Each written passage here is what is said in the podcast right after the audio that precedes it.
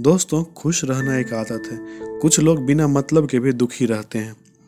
Nobody really cares if you are miserable so you might as well be happy आपको भी खुश रहना चाहिए। आपको भी खुश रहना अच्छा लगता है, लेकिन ऐसा नहीं रह पाते। कभी किसी कारण से तो कभी बिना कारण के भी।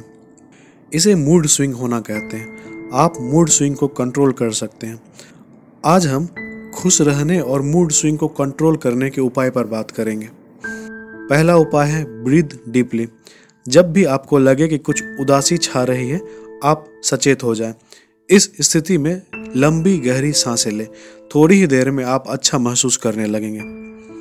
दूसरा उपाय है एक्सरसाइज रेगुलर एक्सरसाइज सिर्फ़ आपके शरीर को ही नहीं, बल्कि आपके मन को भी स्वस्थ रखने में मदद करता है। एंग्जाइटी डिप्रेशन स्ट्रेस सब कम होते हैं एक्सरसाइज करने से। इसके लिए कोई ज़रूरी नहीं कि आप जिम जाए या रेगुलर 10 किलोमीटर दौड़ें। सुबह में 10 मिनट मॉर्निंग वॉक या प्राणायाम आपके लिए सफिशियंट है। तीसरा उपाय है सफिशियंट स्लीप नींद आपके लिए बहुत ज़रूरी है। प्रत्येक दिन कम से कम छः घंटे की नींद लें। आपने यह गौर ज़रूर किया होगा कि जिस रात आपकी नींद अच्छी नहीं होगी, अगले दिन आपको तनाव एंजाइटी गुस्सा और चिड़चिड़ापन होता है। अच्छी नींद के लिए आपका कमरा साफ़ सुथरा हो, बिस्तर साफ़ हो, आपके कमरे में ज़्यादा रोशनी ना हो। चौथा उपाय है eat with mood in mind आप यह जानते हैं कि आपके खाने पीने का ढंग आपके शारीरिक स्वास्थ्य पर असर डालता है। इसी तरह का असर आपके मानसिक स्वास्थ्य पर भी होता है। कार्बोहाइड्रेट सेरोटोनिन रिलीज़ करता है, जिसे फील गुड हार्मोन भी बोला जाता है। ज़्यादा शुगर या स्टार्च ना ले, ज़्यादा तली हुई ऑयली चीज़ें खाने से बचें। आप चाहे तो साप्ताहिक फ़ूड चार्ट भी बना सकते हैं। पांचवा उपाय है मेडिटेट आपने मेडिटेशन बहुत बार सुना होगा। आज बहुत लोग मेडिटेशन कर भी रहे हैं। आप 10 मिनट मेडिटेशन से शुरुआत कर सकते हैं। इसके परिणाम बहुत अच्छे आते हैं। छठा उपाय है लेट गो ऑफ़ ग्रजेज दूसरों को माफ़ कर दें। आप जितनी जल्दी लोगों को माफ़ करेंगे, आपको उतनी ज़्यादा शांति मिलेगी। हालाँकि माफ़ कर दे कहना बहुत आसान है, लेकिन करना बहुत ही मुश्किल। आपको इसकी आदत डालनी होगी। सातवां उपाय है लिसन टू म्यूज़िक आप जब भी तनाव, थकान या चिंता महसूस करें, तब आप अपने पसंद के गाने सुने। गाने आपके मूड को एलिवेट कर देता है। आठवां उपाय है have a to do list जब आप अपने काम में बिज़ी होते हैं, तब आप दुखी नहीं होते। यदि प्रत्येक दिन आपके पास पहले से डिसाइडेड काम हो तो दुखी होना बहुत ही मुश्किल होता है। Busy schedule is a happy schedule.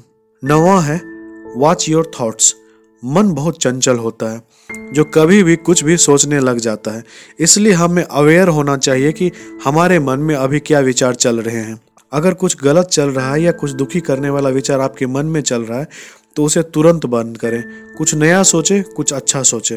Law of attraction में बताया गया है कि हम जो भी सोचते हैं, चाहे दुख के बारे में हो या खुशी के बारे में धीरे धीरे वैसे और भी विचार हमारे मन में आने लगते हैं। इसीलिए अगर आप अच्छा सोचेंगे, अपनी खुशी के बारे में सोचेंगे तो ढेर सारी खुशियों के पल आपको याद आने लगेंगे।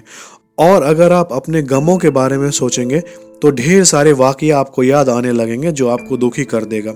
इसलिए विचारों पर ध्यान देना बहुत ज़रूरी है। दसवां है स्पेंड टाइम विथ नेचर जब भी वक्त मिले, घूमने, प्रकृति के बीच चले जाएँ। नेचर आपको सकारात्मक ऊर्जा से भर देगा। ग्यारहवा है cut your screen time TV mobile या कंप्यूटर पर फालतू का वक्त बर्बाद ना करें। इससे अच्छा होगा कि आप कोई बुक पढ़ें। और अगर आप टीवी देख रहे हैं मोबाइल देख रहे हैं तो इस बात का ध्यान ज़रूर रखें कि निगेटिव कंटेंट को कंज्यूम ना करें। कल्टिवेट रीडिंग हैबिट्स किताबें आपके विजन को बड़ा करने में आपकी मदद करती है। किताबों के माध्यम से आप वह महसूस कर सकते हैं, वो जान सकते हैं, जिसे आपने कभी नहीं देखा। इसीलिए किताबों को अपना दोस्त बनाएँ। प्रत्येक दिन कम से कम आधा घंटा ज़रूर पढ़ें।